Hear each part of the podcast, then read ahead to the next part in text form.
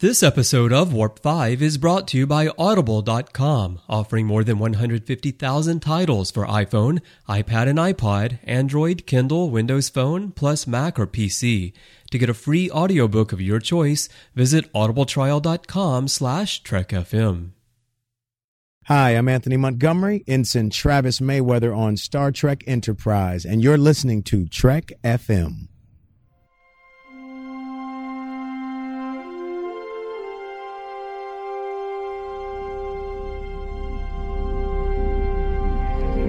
Trip? Ready when you are. Prepare for warp. Course laid in, sir. Request permission to get underway.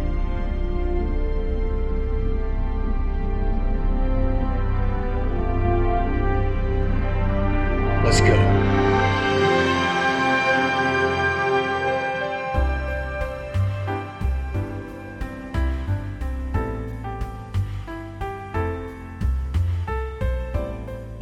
Welcome everyone to another episode of Warp 5, our dedicated Enterprise show. I'm Christopher Jones, and joining me today is the writer, the uh, executive producer, and pretty much everything you can think of of the Enterprise era film Star Trek Horizon, Tommy Kraft. Tommy, thanks for joining me on the NX01. Hey, thank you for having me. This is like a dream come true to be on the NX01. I bet, yes. You're spending all your time on the NX04 these days, right? Yeah, I mean it's a good ship, but you just can't uh, you just can't top the original. You know, I got to go over and see those warp engines that uh, Trip, of course, is custom modified. Definitely. Well, Tommy, it's been it's been great talking to you recently, and of course, uh, we I started talking to you after our mutual friend Alec Peters introduced us, and of course, those listening to this show will remember Alec from the second episode, I believe it was, where we talked about Star Trek Axanar, which is a film he's putting together, and you're now working on a film which is set in the Enterprise time period, which I'm really delighted about because you don't see that very much. Yeah, I mean, in fact, there might only be one other Enterprise era fan film or fan series that I can think of, and I think Enterprise was a wonderful show. It deserves the love and attention that the original series gets, and and that the uh, 24th century gets, albeit not quite as much as the original series. But um, you know, it's uh, Enterprise needs this kind of new storytelling to help breathe some fresh air back into it. It definitely does. I'm, I'm glad to see a resurgence in interest in Enterprise these days, as well. Both you know, thanks to Netflix, thanks to the Blu-rays which have been fantastic. Actually, I just got my season four Blu-rays uh, a few days ago. They arrived from the states, and I watched the writers panel on there, which has been really brilliant. I've been looking forward to that a lot. I'm still, I, I admit, I'm far behind. I'm still on season two in terms of collecting the Blu-rays because they're just so darn expensive. Yeah. But the the first two seasons, the Blu-ray was really brilliant, and the HD is just so gorgeous. It's nice on Netflix, but it's so much better when it's not streaming. And the special features have been really great too. They've been top notch, and it's really cool to see kind of the process that went into creating my favorite Star Trek. It really, really has been. They've done such a great job with that.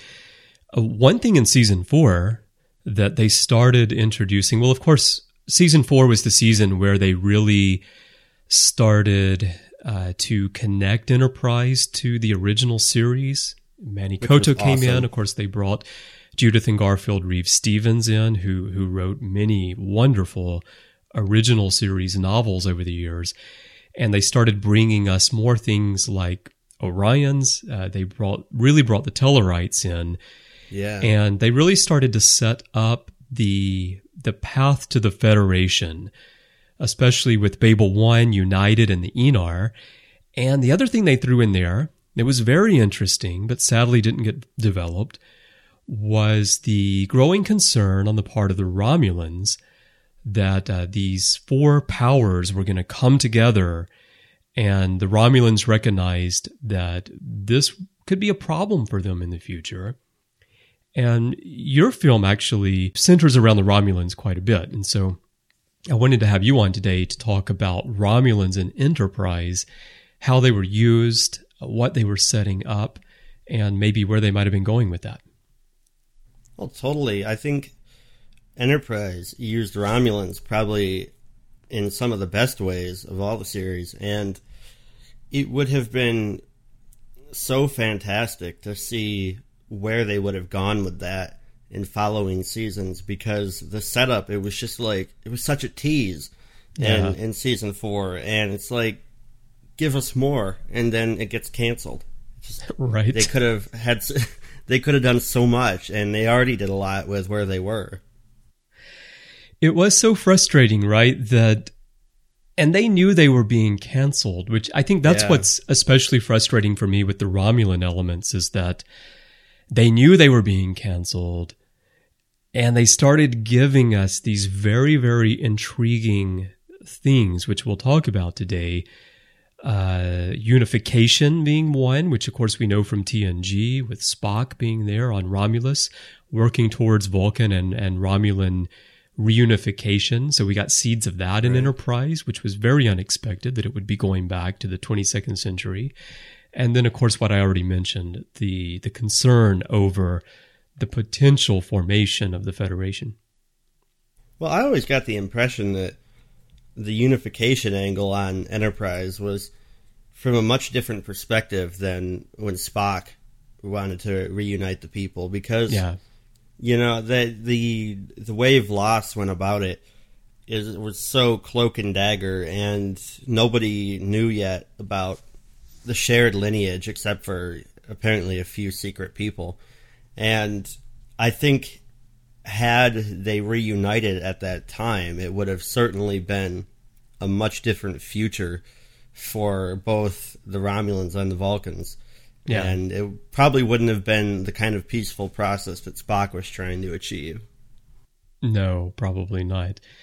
So we'll talk more about that when we get to uh, that part of their appearances here. I thought what we would do first, though, because we may have listeners who are Enterprise fans who aren't necessarily Star Trek fans in general, or we may have listeners who came into Star Trek, you know, around Voyager, for example, or, or even with Enterprise and maybe familiar with the modern Star Trek, maybe not so familiar with the original series. I do find this when I when I talk to people. Uh, and I think it's wonderful, by the way, that there are a lot of Enterprise fans who just love this series. They're, they're not necessarily fans of, of everything Star Trek, but they love the cast. They love the, the feel of the show and the relationships, and they really got into it from that angle. It's easy to do because Enterprise Enterprise it's the weirdest thing for me because it feels so much like Star Trek, yet it feels so unique. I don't know how to explain it other than that. It it, it feels like Star Trek for me, but I can see why it would be appealing to people who aren't Star Trek fans and maybe still aren't big fans of the other shows. It's just there's something unique about it. Yeah, th- there is. There is. So, the background of the Romulans in Star Trek. A quick rundown here. Of course, they were introduced in the episode Balance of Terror in season one of the original series, one of the classic episodes. And then they appear two more times in the original series The Deadly Years and the Enterprise Incident. Now, the Enterprise Incident is quite famous, of course, because that's where Kirk becomes a Romulan, right, with the prosthetics and the, the eyebrows and the pointy ears, and and uh, seduces a female Romulan commander in order to steal a cloaking device. Now, the Deadly Years is one that I I tend to forget about. How, how about you? Yeah, I'm not that familiar with it either, to be honest. I don't I don't forget about the episode. Of course, the episode is where the crew is aging rapidly. But the fact that the Romulans appear in the episode is something that I tend to forget. It's sort of like the way I forget that the Klingons are involved in Friday's Child. It just Yeah. like I, it's not the primary thing there. In the Deadly Years, there is a conflict near the Romulan neutral zone where the Enterprise is surrounded by Romulan ships, is attacked, but it, it's just not the key part of the episode. It, it's just you know, Right. it's it's the Romulans there. Now, if you move beyond the original series, you get into the animated series, and the Romulans appeared in The Survivor, The Time Trap, which are both in season one, and then the Practical Joker, which is in season two. Although season two of the animated series is so short, I tend to just think of it all as one big lump of episodes. Yeah. Then we go to the original series films, and we get Romulans in Star Trek V: The Final Frontier, which is again, it's kind of it's that weird Romulan with Yeah. the, I you know, the the pointy hairstyle, and that's kind of it. There's not really a Romulan Yeah, per se. I don't even really know if there's a point to that character being Romulan. I think only that they're trying to bring the key powers together for Right. peace there on the planet. And so the Romulans are one of the key powers. But yeah, there's really not much else there. Which is kind of the same thing that we get in the undiscovered country as well. Right, yeah. You have that one guy that talks to uh, um, the president of the Federation. Yeah. I always find that scene odd. Like, what is Yeah. the Romulan government's position on the situation? Why are you asking? Why is he here? Right. I wondered that too, because it's, it's a Klingon issue, Klingon and Federation. I mean, I suppose they could have been interested because a war between the Klingons and the Right. Federation would Yeah. be uh, big news, Yeah. but I don't, th- I don't know why the news would have necessarily gotten to Romulus that quickly. for me it was sort of yeah what you're saying i think is is true and it could be beneficial to the romulans right if there were a war between the klingons and, Right. and earth and the federation but what got me was that there there's they actually bring the romulan ambassador into the president's office as part of the meeting Yeah. by the way what do you think what do you think about it? It's it's like the episode of of Alf where they have the psychologist come over and they all ask the the Tanners all ask questions about their jobs or their school and they say, "What do you think about this, Alf?" And Alf is like, "Huh? Me? You want my opinion?" Yeah, and it's just like I, I, it doesn't really serve any purpose. As I, rec- I, I don't know why. I, I think the reason why I'm kind of blanking on this guy's involvement is because it doesn't serve any purpose. I mean, I've Right. seen this movie a million times, but it just never really. I think the one purpose that it that it serves is that when you get to the end of the movie, then you find out that there is a conspiracy involving the Romulans to assassinate uh, the president. So, so there is a conspiracy element there. It's just at, at the moment that it happens, it, it's it's surprising and it's sort of a tenuous connection, and so you feel like, yeah, they're just throwing Romulans in there. yeah, that's true. Now, then there's JJ's Star Trek, which of course does feature Romulans, but they're not the same Romulans, and these guys don't even represent the Romulan government, and therefore, yeah, you know, they're there. I, I, I don't understand the problem with JJ's Romulans. I, I don't know why people dislike them. I, I I've never had an issue with them, other than the fact they didn't have the forehead ridges. But then that was always kind of, uh, kind of mysterious to me anyway, in terms of what the point of those were. Oh well, the point of the forehead ridges, I think, were just to distinguish them from Vulcans visually on the Right. screen. That was pretty much it, because it doesn't make a lot of sense, right, from an evolutionary standpoint, that they would somehow go to another planet after they're that evolved and suddenly grow forehead ridges. But especially in, yeah, right. Especially because it would only be like what two thousand years, give or take, right, yeah, from the not time they left Vulcan time, to yeah. the time of Enterprise. yeah, yeah.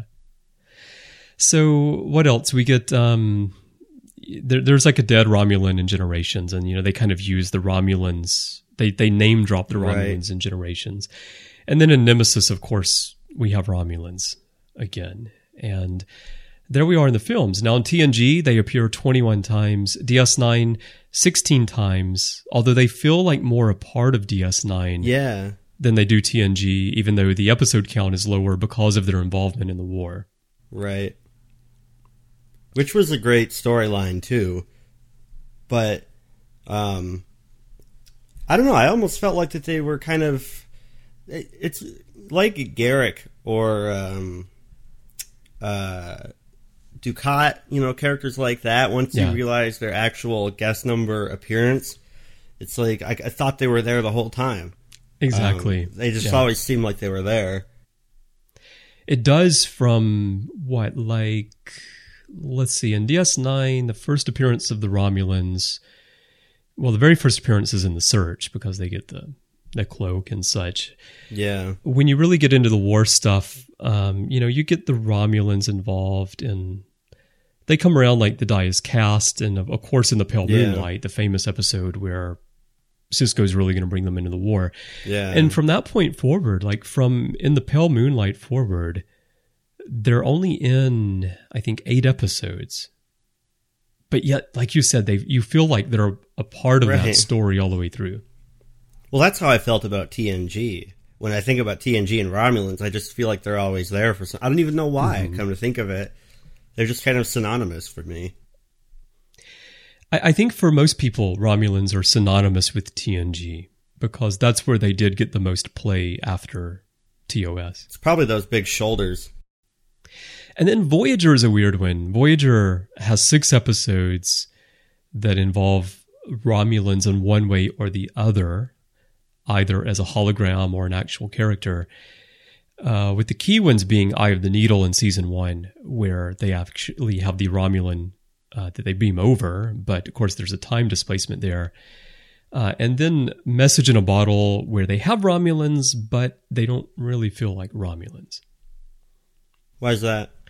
I, they just feel like generic aliens to me in Romulan outfits. They don't act like Romulans. Is that the one with the doctor who went to the Prometheus? Yeah, yeah. Yeah, I I like the Rom. So I just watched that a few months ago, that particular episode, but they didn't strike me as particularly un-Romulan. Hmm. For me, they feel just there, there's something about the way they present themselves that just feels not quite like the Romulans that we we became accustomed to in DS9 anyway. They they I think they they're probably more uh, proactive than the Romulans were used to. Um, Maybe, yeah. in terms yeah, of actually that's kind of it. Like I see the Romulans are very scheming and devious. They're not like the Yeah. Klingons. They're not going to come right at you.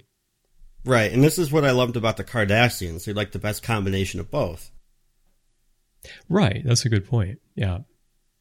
Yeah, the Cardassians are, are a great race, very fleshed out as a villain in Star Trek.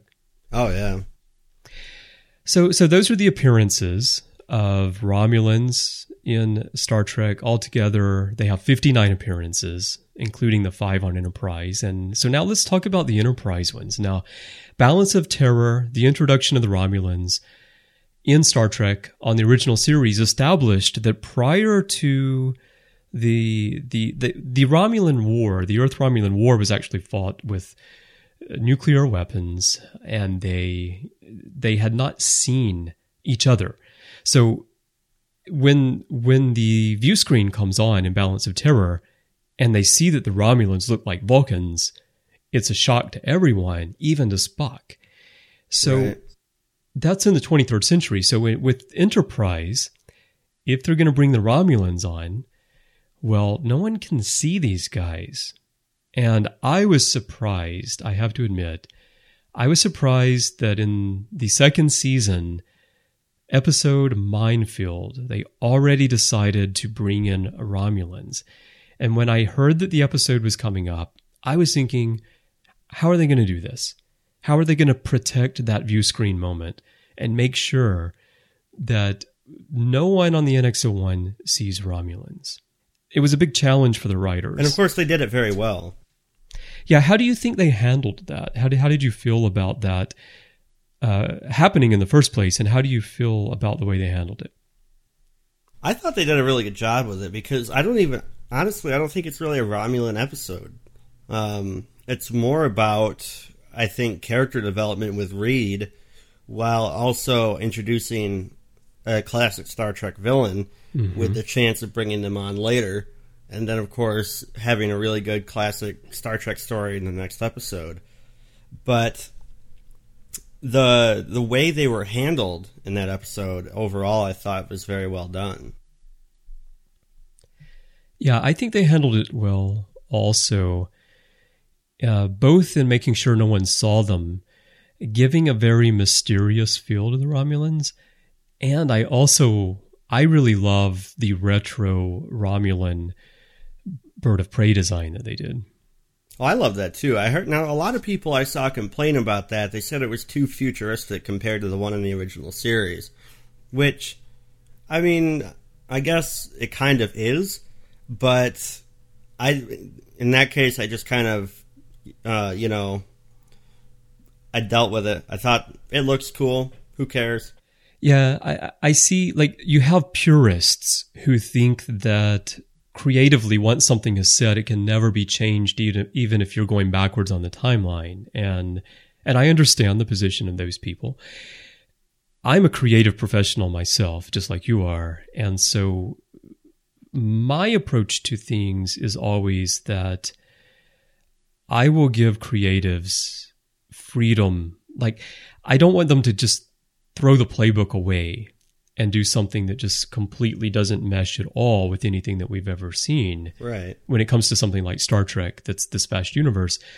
But also, I think that uh, you have to always make your material engaging to the audience of the time when you're releasing Right. it. And so, th- those of us like me who grew up with the original series, you know, I was watching Star Trek long before the next generation was ever created. And so for me, yeah, that Romulan warbird that we see in Balance of Terror, that's what a Romulan ship looked like. But they also did weird things in the original series, right? Because of budgetary reasons, where they had like this technology sharing agreement between the Klingons and the Romulans, which is sort of a, a way of retconning why they used similar ships. And you Yeah. see like the D7 crossover. But because we had become very accustomed to the warbirds in the next generation and DS9 and Voyager and the green look of the ships and the green nacelles and, and everything that they did with it, I think it was the right move with Enterprise in Minefield to take that aesthetic and then extrapolate backwards picking up the Romulan warbird from the original series along the way and creating a ship that had the shape in many ways of that TOS Romulan warbird, or not warbird, but bird of prey, and uh, making it look like the ships that we know from TNG would have grown out of that. Yeah, and you know, it's the kind of thing um, where you can imagine how that would happen, but you don't necessarily have to say it on screen because it would be awkward to find the place where a character can say or where you can show um, well the romulans have this ship and this is how it's going to evolve into this ship. It's the kind of thing where you can look at the two and you can imagine quite easily a way in which these two ships are connected you know first first glance you say well maybe the one in the original series was a a really old version or maybe there are two versions of the same class. Maybe maybe they have different functions in the fleet. If you really want to um, make sure everything stays in canon, Right. And the solution that I always went with was just that Enterprise is a newer show, and they have to change some things a bit. And you know, it's like I grew up on the on the Enterprise D and the Enterprise original series and Enterprise A, and I love those ships, especially the A. But I also love the JJ Prize. Honestly, I think it's a beautiful take on the ship, and um, you know, I, I just look at it as well. It's a newer movie, newer audience, and they just updated the look. Yeah. And for me, anyway, that kind of suspending my disbelief is easy enough. But I guess for the purists, they like to have a a strong storytelling thread. But like I said, I don't think that's always necessary because you can just kind of imagine in your head what would connect these elements. Yeah, yeah, definitely. There's actually you, you were mentioning here about it being maybe a different ship in the fleet. There's the IDW Alien Spotlight comics. The Romulan comic actually establishes it's sort of a setup to Balance of Terror, and it establishes that the the the bird of prey that we saw with the bird painted on the bottom in Balance of Terror was an experimental ship. So so they did have that, plus they had other ships at the time as well. And that's actually, I think that's a good, and see, that's what I mean about it's the kind of answer that you can either think up yourself or that might be good for extended fiction, like the comic books, because mm-hmm. that kind of thing it's just hard to find a place for in a TV show or a movie where it's not going to di- distract or slow down the pacing. Let me also ask you because, again, your film, Horizon, that you're working on, does require you to create Romulan ships that would have fallen in, what would we say, like uh, fifth or sixth or seventh season of Enterprise if it had gone on. What kind of approach have, have you taken to thinking about what these ships are like? Have you just used the look that we got in Minefield, or have you kind of taken some creative liberty with that as well? Uh, it's been a little bit of both because I wanted to use the Enterprise Warbirds. It's just a really cool ship, but it's also not enough for a fleet. I think we really need other classes in there to fill out a combat fleet, and that's where a couple of other people in the movie have really come in handy in designing some some cool looking ships that could be something we could imagine as a Romulan technology from that era. Sometimes they look a little bit more basic, like they would be a predecessor to the original series ship, and sometimes they look a little bit more swooshy and advanced, like the like the Warbird and Enterprise. So it's I mean because it's really such a wide open playing field, even in uh, next gen, we didn't see that many classes of Romulan ships over the years in that Right. in that era. So it's something that's actually really fun to go in and create. And you have to think if you because on screen in Star Trek when we do see alien ships, we tend to see one design, right? Maybe two because that's that's who we're encountering and of course um, you know, they can the the model makers back in the day and and the visual effects guys they don't have the budget to create, you know, 100 different models. Whereas with Starfleet ships, we have everything from the Oberth class, very small little ship, Right. Up to the Galaxy class uh, on the next generation, and we see both of those on screen. Of course, there's the Miranda class, which I call the workhorse, along with the Excelsior class. Those two are like the workhorse ships of the fleet because they just stay in service forever. Yeah, they. I always wondered about that. It's like the, it's they're the two ships that never go away. Right. They're built really, really well, you know? It's- Yeah. Any technology, you've got that car, you've got that uh, television set, that microphone. There's always something that just never goes away, right? Yeah, and the, I think the Galaxy class is like that too because that stayed all through DS9. Yeah. So, okay, so there's our ships and and like you said Minefield is really not so much about the Romulans, really. It was it was kind of cool the way they teased us with the Romulans there, Yeah, it was definitely a tease. but we never saw them, we didn't interact with them. It was more about our own characters. Yeah, I mean, I think the point was to tease the fans and say, this is the story arc that we're going to be pursuing at some point down the line. And it was a good way to do it because it was a nice appearance for the Romulans, but it wasn't anything that that really had to be followed up right away. It was just a good little setup while giving us a good character story too between Reed and, and Archer. Now, the next time we see Romulans on Enterprise, it doesn't come until season four.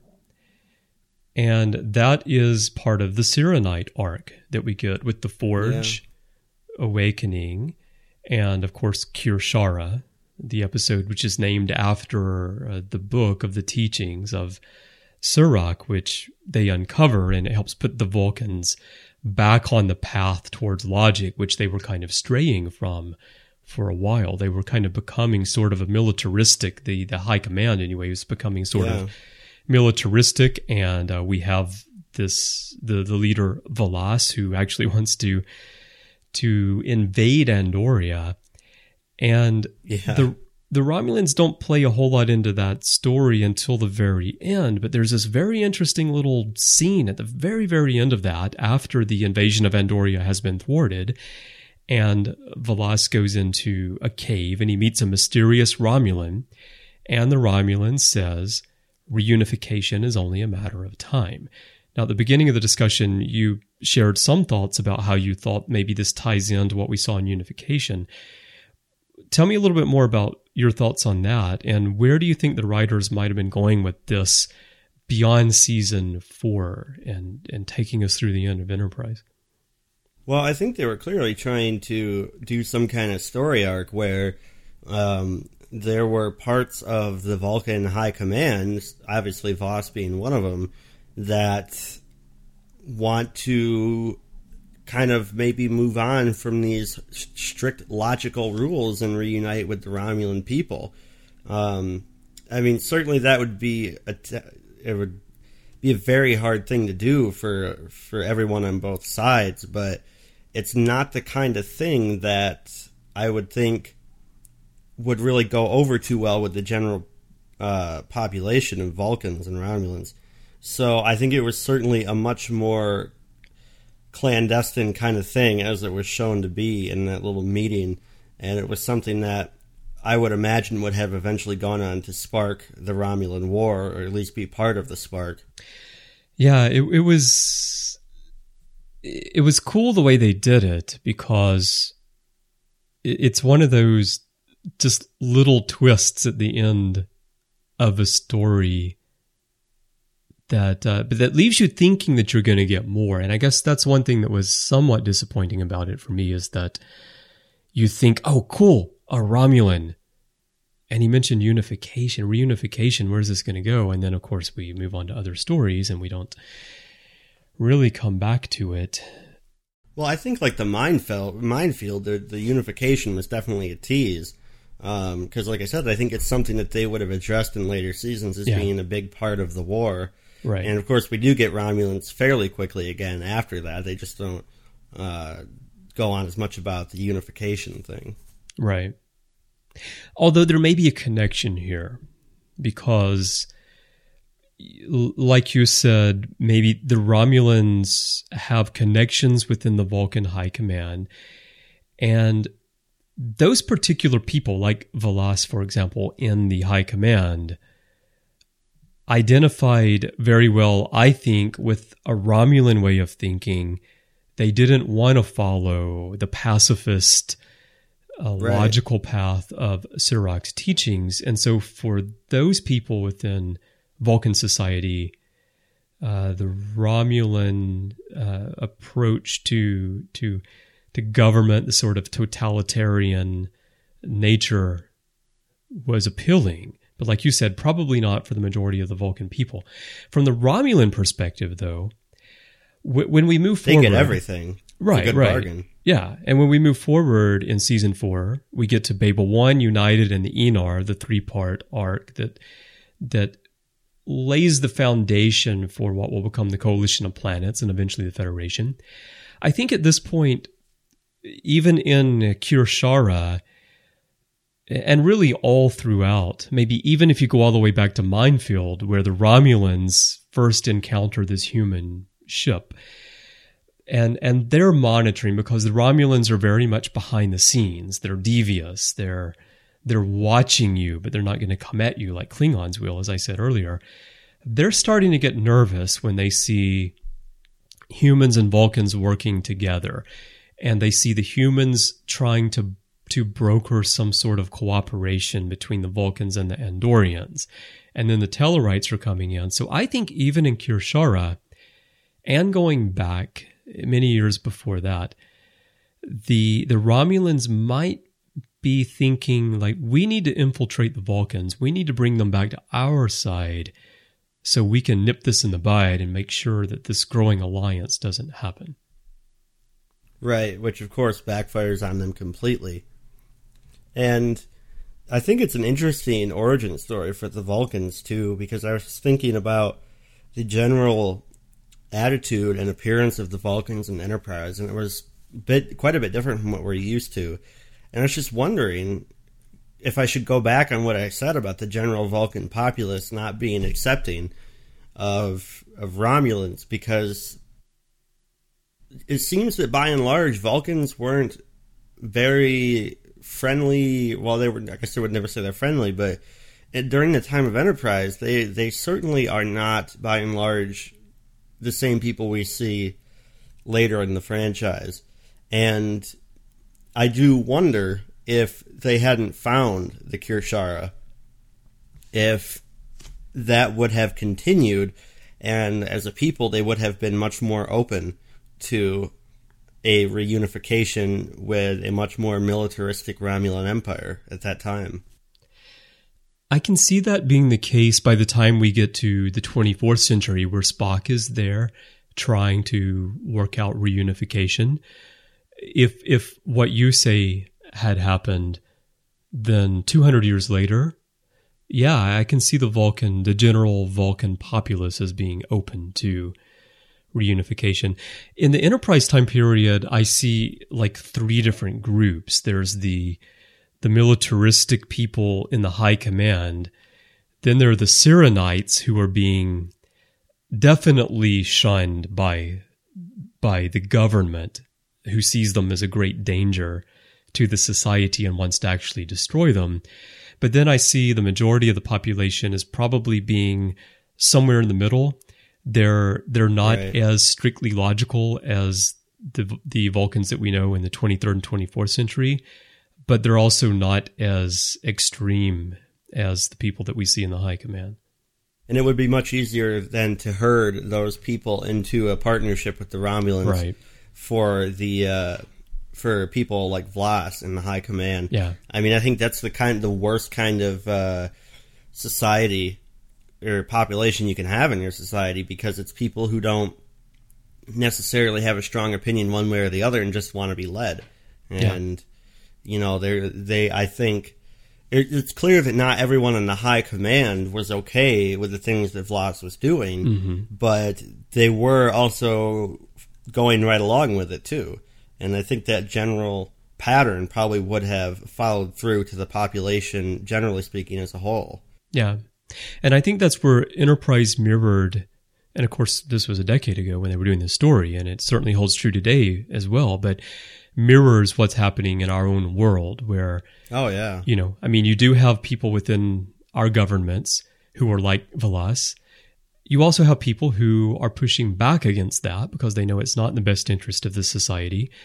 You do have outspoken people within the society who fall on both sides of that argument. And then you have the majority of the population who wants to live their everyday life and is tired of the back and forth. And so they don't speak up. And like you say, unfortunately, they are easily herded into whatever those who can gain the most power uh, decide is right for the society. Right.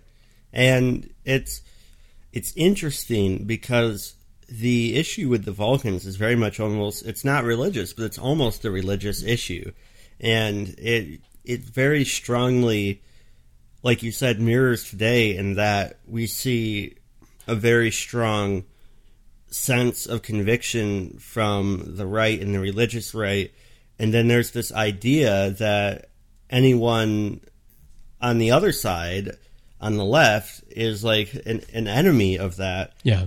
And so you have, you wind up splitting it down the middle, unfortunately. And it's, it's kind of funny when Archer uh, when T'Pol is talking about the Kir'Shara, I think it's what she's talking about when they first beam down to the surface, and she says, "You find this amusing," and Archer says, "I find it familiar." Exactly.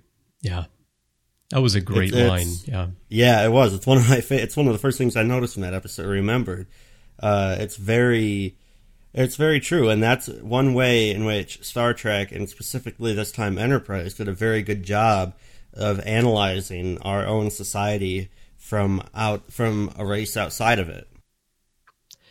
Most definitely, yeah. And not only is it a great line, but the way Scott Bakula delivers the line is just yeah, it's so natural. He sells it so well.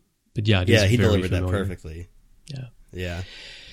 So I, I can see that the the goal of the Romulans to prevent the formation of the coalition of planets and the Federation could play into what we saw in Kir'Shara.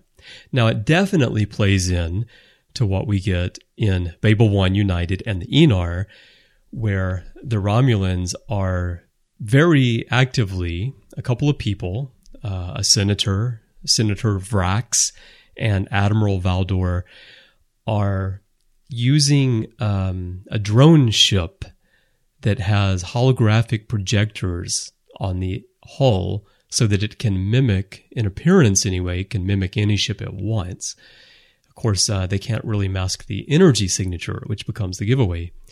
But Right. they are really actively trying at this point to drive a wedge between the humans, the Vulcans, the Andorians, and the Tellarites to make sure that this union doesn't happen. And now I see this as where the writers definitely were setting up the Romulan War. And it's why I Oh, yeah. think that the Romulan War would have taken place probably in the sixth season of Enterprise. Yeah, I agree because season five would have been kind of like the the continuation of that setup, and it would have been where we see things really begin to heat up, and then towards the end of that season, probably around the season finale, I would imagine that would be when they'd officially kick off the war, and then season six and seven would probably be pretty much about that. Right. Which would have, I guess, somewhat mirrored DS9, right? With the Dominion War, which Right. season six and seven were the, the, the, the big seasons for that. They could have. I think they could have possibly topped DS9 in terms of their quality of just in general of storytelling. Uh, not to say that DS9 was bad in any way, but I think they could have definitely taken it to a new level in Enterprise, especially because they were finally beginning to be okay with serialized storytelling Right. and not having to go, you know, 10 episodes or more in between a story about the Dominion War. Um, in, in this case, in the Romulan War. And I think it could have been a really interesting take for Star Trek. I think they could have done something that would have been more appealing to the general Star Trek fan base than the Dominion War was.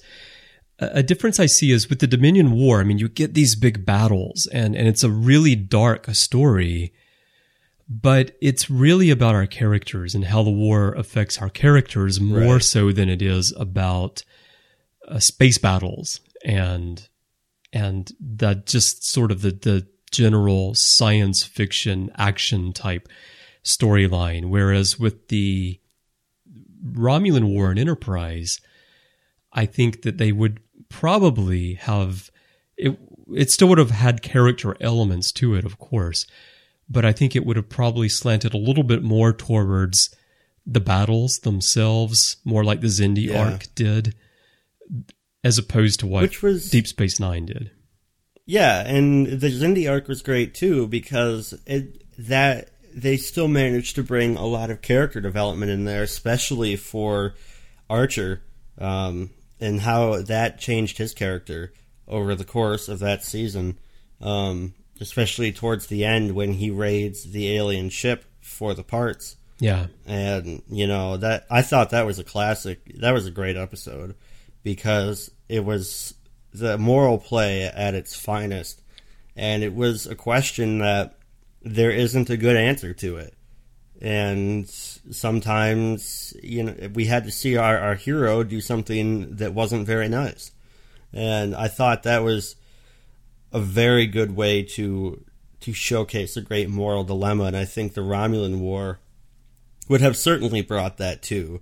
But I did love the Dominion War too. I thought they did a great job with that. I just wish that you know over over the course of it they could have kept up with it more instead of having to try and not be serialized yeah, and take so many breaks in between episodes about the war. I think that's a storyline that when you go back and watch it, you should just watch the Dominion episodes, and it works really well. But if you watch the entire show, I think, um, in order from start to finish, the the war angle feels really awkwardly paced, and I would hope I think Enterprise would have amended that.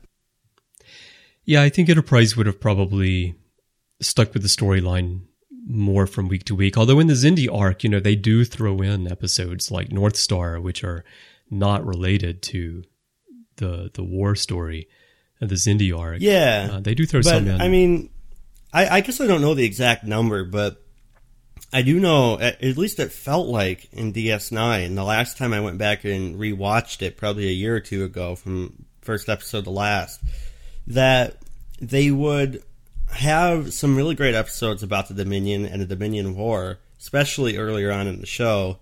Um, and then they would take practically an entire season off from really talking about the Dominion, or they'd take quite a few weeks off. And I don't, I think that in terms of watching it from week to week, it kind of really made the story lose some of its impact. Yeah, from week to week, yeah. Well, I feel that way about the Xindi arc as well. People tell me all the time, they say, I hate the Xindi arc. It's like the Why? worst season of Star Trek. And I tell them that go to Net- Netflix or get Blu rays or DVDs or whatever and watch it as quickly as you can straight through. Like Right. take a week and watch the entire third season of Enterprise, and you'll find out that it's actually a well put together story that really pulls you along. But if you watch it, when I watched it in first run from week to week, yeah, I felt like this is kind of maybe taking too long for me to Yeah. get through this. Yeah. And I think that might be part of the problem is I don't really remember it that well watching it. I mean, I remember it, but I don't remember my reaction watching it first run. Mm-hmm. I just remember how I felt when I rewatched it again about a year or two ago, and I was like, man, I was I was blasting through episode after episode, like six episodes in a day, and. That's what I That. I mean, yeah. yeah. watching it that way, that was holy crap. That's that's a great arc, and Yeah. especially once I went back and then rewatched it for the second time, um, I could see how well they put it together from first episode to last with the character arcs and between Degra and Commander Dolim throughout the whole season. The, the, the same is true with the Dominion War a bit as well. That if you watch the Dominion War quickly, you find that in a lot of those episodes that seem like they don't have anything to do with the war, they actually do tie in because the story, as I said, is so much about the characters and how the war is Right. impacting them on a personal level that a lot of those stories uh, do still have elements in there. I think with uh, with the with what DS9 was doing though is that part of it was the time that it was being made. You know, they were doing serialized storytelling at a time when it wasn't the commonplace thing on television Yeah. that it is now. And so they were getting away with a lot. And I think they were getting Yeah. away with a lot because the studio's attention was all on Voyager and they were just letting the DS9 writers do what they wanted to do Right. but I think they still felt like like we can't go completely serialized here. We do have to keep some of the familiar episodic nature of Star Trek in place while we also build this other story. But imagine how great that arc would have been uh, if it could have been completely serialized. Yeah. I think that could have been really cool. And honestly, I think that kind of serialization could have benefited Voyager a lot Oh too. yeah. because definitely. especially with their situation, man, it just seemed like week to week the ship would get blown to pieces, and the next week it would be fine. It's the Dukes of You know? Hazzard effect. That's what I call it. yeah, exactly. General Lee is always okay after a commercial break. yeah, I don't know how that works. If it's like the magic, Cooter's really You know. good, Tommy. yeah, better than any mechanic I know. Yeah. You know, at the end of DS9, they did a really good job with this. We're actually, Matthew and I are doing a series on The Orb, which is our DS9 podcast. We're doing a series on there right now called The Final Chapter. And once a month, we are digging really deeply into each of the final nine episodes of DS9, which make a 10 hour arc where they just really blasted through the end of the series there. Yeah. It's- there's so much there. And so at the end of the series, they kind of did what you were talking about, but you're talking about them doing it over the course Yeah, of those like were ten seasons. great episodes. I love those episodes. Uh, it's And- brilliant. Yeah. Yeah, and I think that kind of attention for Enterprise, we got a taste of that with the Xindi arc. Yeah. and especially towards the end of the season, once the ship got uh, beat up, and um, and then if we had, and then we started to see that again with the Romulans, and I think season five it would have picked up some, and then by season six, like you said, it would have really been full tilt, and that man, just thinking about the what ifs makes me so sad Yeah. because there's so much potential there. Well, c- coming back here to the Romulans and Enterprise, which is, of course, our main topic today, we both agree probably season six would have been the Romulan War. Now, the only problem with that is that it doesn't really work out on the timeline if you're going to stick Right, to that's canon. what I was thinking too. What would you do as a creative, as a writer? Uh, what would you do to make that work? Would you jump ahead uh, for the next season? That I mean, that's a really hard thing to do because there have been occasions where shows have done time jumps, and it's one of those things that either works really well or doesn't work at all. And you know, if of course this isn't feasible at all, but I would be tempted just to say, you know, give Enterprise 10 years and just do it all real time. But I mean, since you can't do that, I think the best way that you would be able to line it up on the timeline would be to have Enterprise out of action somehow for a couple of years, maybe some, you know, of course, we have to have a temporal vortex. Um, but something like that where they find themselves suddenly in the middle of this war and it's now of course lined up with what we know from the Star Trek timeline. Oh, I see what you're saying. And- yeah. Mm. Yeah, because it would jump the entire ship ahead a number of years, and not so much that they're completely out of it, but enough that playing catch up is a really good uh, couple of episodes that you can have. It could be a whole arc, and then you also have the entire arc of the Romulan War thus forward, and also leading into the founding of the Federation. That's interesting. I would say like a four year temporal vortex, something like that, because, or let's see, 28, 26, or 28, 29, 30, or 60. I don't know. 50, because they went 57, right? Was uh, 2157 was the year they went off, I believe. The the end of Enterprise. Yeah, it was. I mean, it was the year, uh, not counting these are the voyages. That was the year they were in when the show ended, right? Uh, twenty one fifty four. I think it would have been. Well, was it 54? Oh, wow. Oh, are you talking about the end of these are the voyages, or are you talking about the end of um Uh, of uh, uh, demons Terra Prime Terra Prime? Demons. Yeah.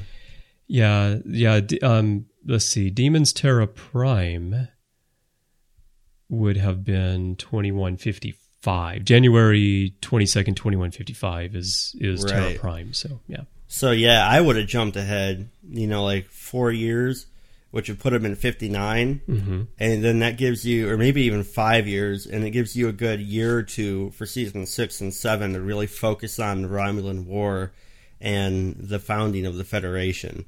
And there's just, especially being Star Trek, there's so many ways you can do that. That's an interesting idea. I've never thought about that, but yeah, that I've kind of typically thought about the like you go dark, you come back and it's X number of years later and then you pick up the story, Right. but but actually from a Star Trek perspective and to make it more exciting and interesting and put a twist on it, that's kind of a cool idea. Yeah. Well, there have been shows that have, uh, Alias. Did you ever see Alias back in the day? J.J. Abrams show? I've seen a few episodes, but I, I wasn't really a viewer of it, no. Oh, I love that show. I, I think I've seen that so, show three or four times over. But about halfway through, they did a big reset where Sydney Bristow, the main character, woke up. Or she she had this huge fight in her house. It was the climax of the season, and uh, she found out that her best friend was was replaced by double agent and. And she passes out in her house, and then the next scene she wakes up, and it's like two or three years later, and she finds herself in China not knowing what happened, and that's where the cliffhanger leaves you. Huh. And the rest of the show, of course, takes place from that, that point on.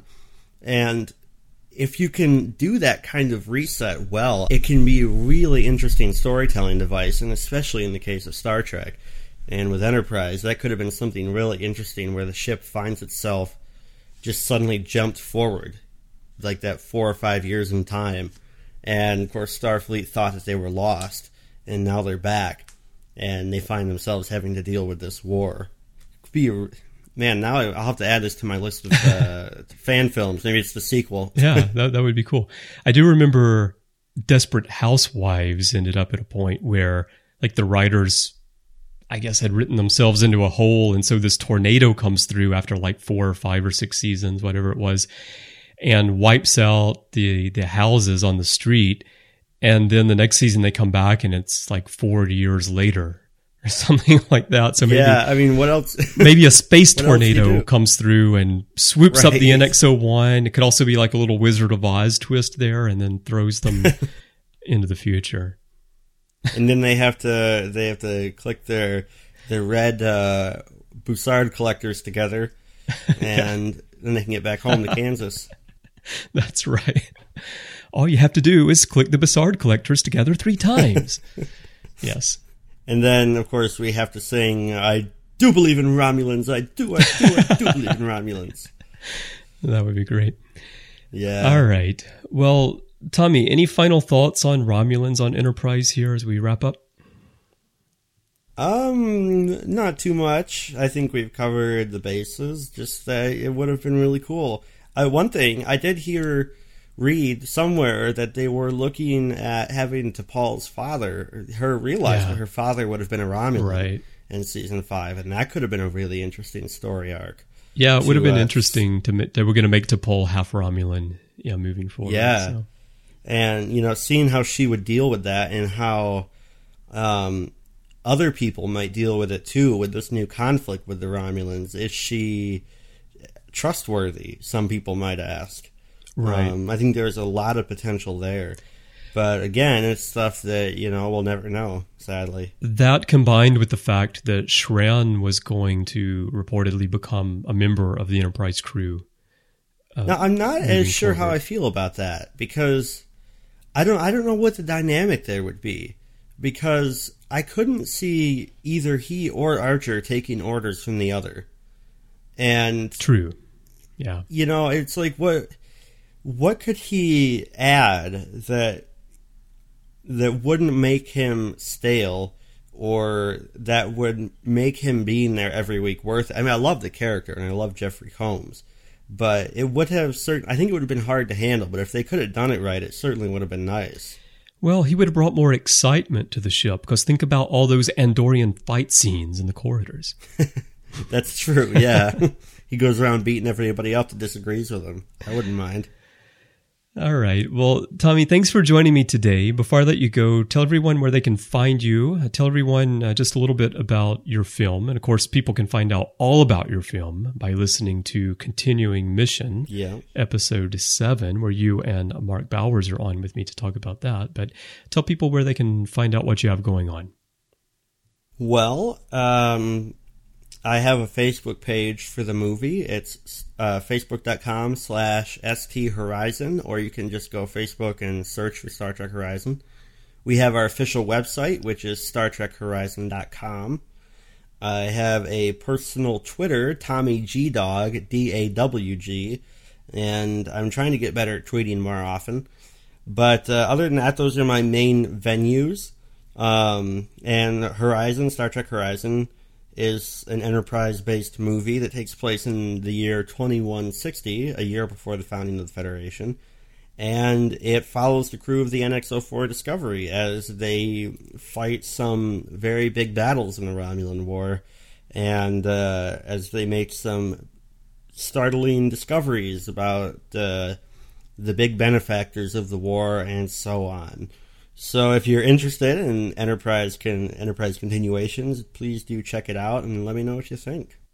Excellent. Yeah, definitely everyone go check it out. It's it's really an interesting story and Tommy is doing just really brilliant work on it as well. And if you love Enterprise, you're you're going to love what's going on there. So go check that out. All right. Well, thanks again, Tommy. I look forward to having you back on sometime soon. Yes, sir. I look forward to it too. Thank you. Well, I hope everyone enjoyed hearing Tommy's perspective on the Romulans tonight. I know I certainly did.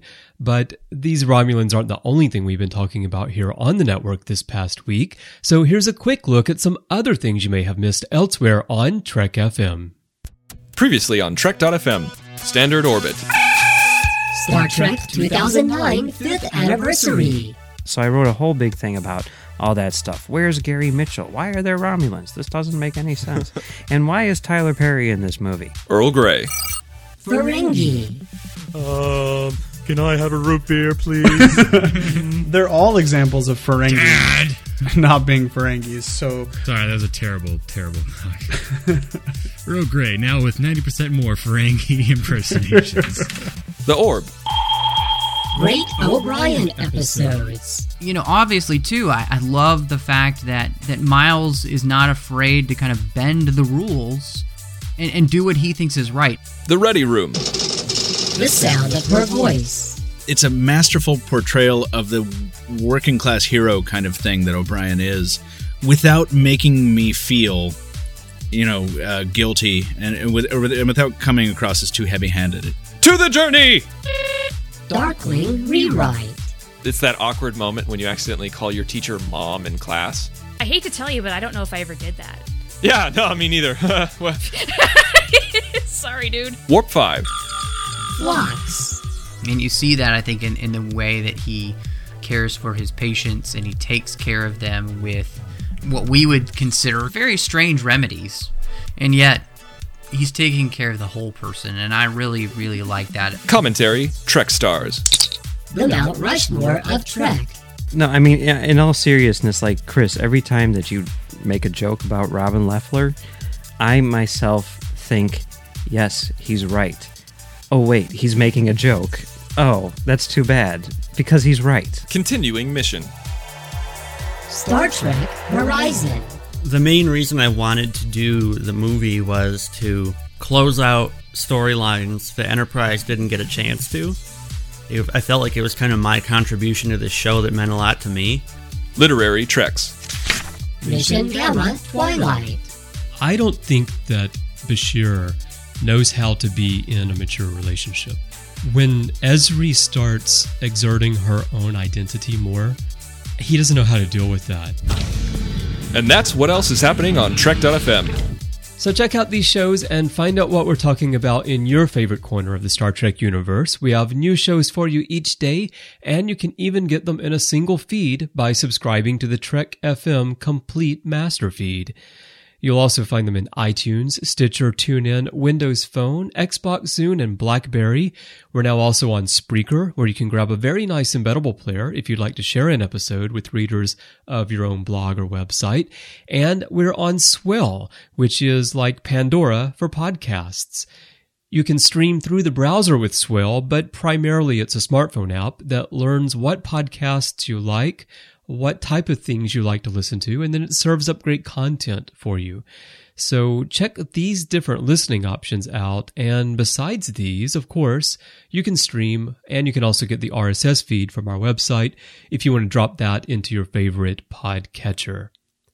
If you're on iTunes, by the way, be sure to visit our new home in the iTunes store, where you'll find our dedicated artist page, where we group and highlight our shows and episodes to help you find past content that you may not have heard. With close to a thousand episodes now, we have a wealth of interviews and discussion waiting for you. And the quickest way to get there is to simply go to itunes.com slash trekfm. Now, if you'd like to send us some feedback on today's show, we'd love to hear from you. There are a number of ways you can do that. You can go to our website at trek.fm slash contact. There's a form there. Choose to send to a show and choose Warp 5, and that will come to us by email. You can also send us a voicemail through the website. If you go to the show page for this episode, you'll see a large item in the left sidebar that says send us voicemail, and you can use your webcam's microphone and upload it to us right there from the page. It's very simple, and we'd love to hear your voice. Now, if social media is your thing, you'll find us on Facebook at facebook.com slash trekfm. You'll find us on Twitter under username trekfm, and you'll find us on Google Plus, where we have a new community with a really long URL that I'm not even going to try to read out here on the show. But if you go to our website, you'll see a little button for it. And if you're on Google Plus, uh, just look up Trek FM, trek.fm, and you'll find us there. We'd love for you to join our community. If you'd like to find me, you can find me on Twitter. My username is C Brian Jones. That's the letter C and Brian with a Y. And you can find me pretty much everywhere in social media under that same username, as well as on my personal website at cbrianjones.com. And then elsewhere on the network, you'll find me on quite a few shows. There's Literary Treks, which I do with Matthew Rushing about Star Trek books and comics, and we interview authors. Matthew and I also do the Orb together about DS9. I have a show called Continuing Mission, which is about fan films, and Matterstream, which is about the world inspired by Star Trek. And lastly, you can find me along with other hosts from all of our shows each week on the Ready Room, where we talk about Star Trek news and all five live action Star Trek series. So check these out and find out what we're talking about there. Before I let you go, I'd like to tell you about our sponsor for today's show, Audible.com. They are the best source for audiobooks you'll find online. They have more than 150,000 titles waiting for you right now. They add hundreds of new titles every single week, new releases, current bestsellers, classics, lots of Star Trek books as well. And as a Trek FM listener, we have a special offer for you. You can get a free audiobook of your choice just for trying Audible. And all you need to do to get that book is to go to audibletrial.com slash trekfm and sign up. Choose whatever book you want. Get that for free, and if at the end of the trial you decide not to stick with Audible, there's nothing to lose because you get to keep that book. But by supporting Audible, first of all, you'll be getting the best selection of audiobooks around, but you'll also be helping us keep Warp 5 coming to you. So try it out, audibletrial.com slash trekfm, and we really thank Audible for their support of Warp 5 and the network.